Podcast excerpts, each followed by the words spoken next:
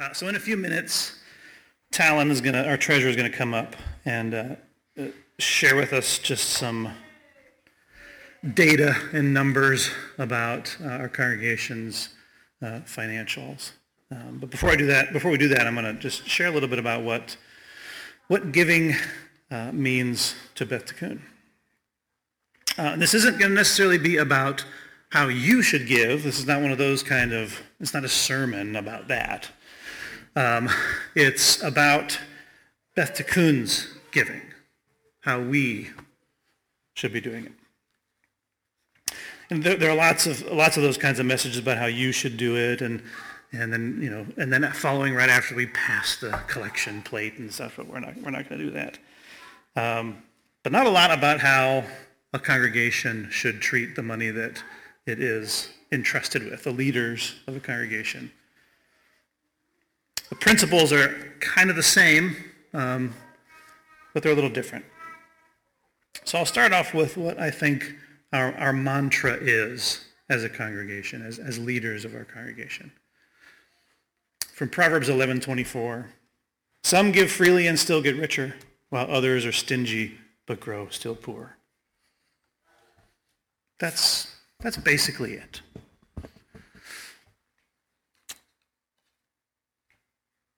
There's lots of books written on wealth and money and, and that sort of thing. And something I've come to understand, um, and take what I say with a grain of salt because I'm by no means uh, well off, you would say. But what I understand about money or wealth is that wealth is created when money moves, when money's doing something. That's where wealth is created. Stationary money is useless money. It has little value. I mean, we can, we can look at it and say, oh, it has this amount of value. But if it is not moving, it is, it is useless. And so we're going to err on the side of movement. That's what we're going to do. We, we try to avoid the, the what we'll call the, the poverty mindset. And raise your hand if you're, if you're familiar with what the poverty mindset is, or what you've heard, or you've heard this term, poverty mindset. Okay, poverty mindset uh, is basically that any risk is dangerous. Any risk is dangerous. Any success that comes is temporary and not replicable. Avoid spending and the opportunities of blessing are limited. And, and another way of saying it is that it's, it's safest to be kind of at the back of the pack, just to just hold on to it and just, just be safe, right? That's a, that's a kind of poverty mindset. We're not, we're not going to do that. We're not going to be about that. This, of course, is also not, not a sermon about prosperity gospel. Don't get me wrong. I'm not going to go down that road. Uh, that's not what this is. Um, this is just recognizing this truth, that some give freely and still get richer, while others are stingy but still get poorer. Charity, is charity rational? No, charity is irrational. Um, Rabbi Daniel Lapin, in his book, Thou Shalt Prosper, an excellent book, absolutely fantastic book, talks, he, he interviewed these successful executives of businesses and asked them about, about giving, about charity, um, and whether they do it and what they thought of it. And, and on the whole, they said, we do it and it works and we have no idea why. These are the smartest business people in the world. When they don't do it, they suffer as a business. But when they do, this irrational thing of giving, they thrive. And they can't explain it. And they're okay with that. They recognize it, even and whether they were believers or not, whether they were uh, people of God or not. They look at their spreadsheet, they look at the numbers and say, well, we didn't do this and we suffered here, so let's go ahead and, and give. And oh, look, the trend is going up. It's a, it's a head scratcher. So charity doesn't make sense. It's not, it is not rational. And we have a hard time with this, you know, especially if we are to be good stewards of what we're given. We want to be diligent in making the right choices. But how we define what the right choices are may be different at times than what God chooses to be the right uh, recipient of blessing. I'm convinced that God is ready and willing to let blessing flow through us. All we have to do is keep ourselves uncorked, so to speak. Does that make sense? He wants us, he wants you, he wants Beth Tikkun to be a conduit of blessing. And we must keep the channel open, keep the flow going, because he has abundance ready, for, to, ready to pass through our hands. And when we do that, we will grow richer. Now we save as well, of course, through the wisdom and foresight of uh, previous boards of Beth Tikkun. We have saved quite a bit to help us through leaner times. And so we will continue to save as well. There is, there is prudence, there is wisdom in how it is we save as well as how we give. But we should be erring on the side of giving. Amen? Amen.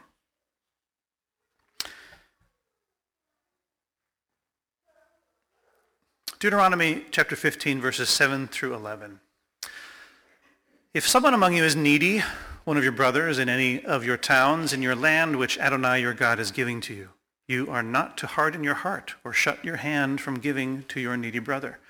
No, you must open your hand to him and lend him enough to meet his need and enable him to obtain what he wants. Guard yourself against allowing your heart to entertain the mean-spirited thought that because the seventh year, the year of Shemitah, is at hand, you would be stingy toward your needy brother and not give him anything. For then he may cry out to Adonai against you, and it will be your sin. Rather, you must give to him, and you are not to be grudging when you give to him. If you do this, Adonai your God will bless you in all your work and everything you undertake. For there will always be poor people in the land. That is why I am giving you this order. You must open your hand to your poor and needy brother in your land. One part of this that is, and it is not unusual in the grand scheme of things, but it might sound unusual to your ears and that is uh, uh, right in the middle. No, you must open your hand to him and then lend him enough to meet his need and enable him to obtain what he wants. Lend him. Why, why does it say lend here? Simply put, and this is from one of the uh, sages, Or HaChaim, this is, this is, a, this is a very important um, concept, and it, and it goes back to that passage in Proverbs. It, it ties into that. Or says in, his, in, the, uh, um, in the Talmud, when the Israelite opens his hand, God opens the gates of heavenly bounty for him. This is why Moses said, in order that God will open his hidden treasures. He continues, with, You shall lend him whatever he lacks, etc. The Torah means that when you open your hand, that when we, Tikkun, opens our hand for the poor, all we are doing is giving him a loan, seeing that God will repay with interest. God is the one repaying the loan with interest. That is how we get to the Proverbs that says, those who give grow richer, and those who are stingy grow poorer. God is giving the interest. Does that make sense? Yes. Good. We've been going through Acts. And, oh, here's that passage there. Yes, God will repay you with interest. This is certainly sufficient reason for Moses telling you to open your hand again and again. If we believe, as long as we believe, God has abundance. He has got plenty. He can cover it all. We don't have to worry about anything. We just open ourselves up to letting it flow through us, lending, knowing that God will repay us with interest. Praise God for that. In Acts chapter 4, verses 32 to 35, it says, And the congregation of those who believed were in one, of one heart and soul. And not one of them claimed that anything belonged to him was his own, but all things were common property to them. And with great power the apostles were giving testimony to the resurrection of the King Yeshua, and abundant grace was upon them all. For there was not a needy person among them. For all who were owners of land and houses would sell them and bring the proceeds of the sales and lay them at the apostles' feet, and they would be distributed to each as any had need. Okay, so I'm, not going to claim that this is some kind of formula, but this is something worth paying attention to. All, all the points here that are happening in this in the Messianic community in the first century. And what are they? Can you read that okay? Yeah, okay. One, that the congregation of, is of one heart and soul. Priority number one. Two, that resources are pooled, right? We give, we tithe, we have a pool of resources. And not only funds, but we have our talents, we have our gifts, we have other assets, uh, physical or spiritual. We combine those together. The leaders were giving testimony to the resurrection of King Yeshua, right? That is a priority too. We make sure we do that regularly. Four, abundant grace was upon them all. And five, the leaders dispersed as any had need. Okay? This is also a guiding principle for us in our congregation. We're one. We pool our resources. We give testimony to the resurrection of King Yeshua. Abundant grace is given. And any who has need will receive what he needs. So this is not, again, this is not a formula, but this is something worth paying attention to. And regarding the first point of the congregation being of one heart and soul, I'll remind you of our vision. This is something I'll be doing often. Beth Tikkun is a commonwealth of households that, in the light of Torah and under the authority of Messiah Yeshua, strives to do God's will of love of God and others, manifesting his kingdom on earth. We listen to God as we dig deeply into all of his word. That's the Tanakh and the New Testament, the Greek scriptures. We disciple each other in our fellowships, our friendships, families, and mentorships. We embody chesed, loving kindness to each other and our neighbors through, um, I can't read that back there, through hospitality in our homes, our Sabbath home fellowships and corporate gatherings. And we speak to God in daily prayer, supplication, thanksgiving, and petition through liturgy, song, praise, crying out with broken hearts, or shouting with joy.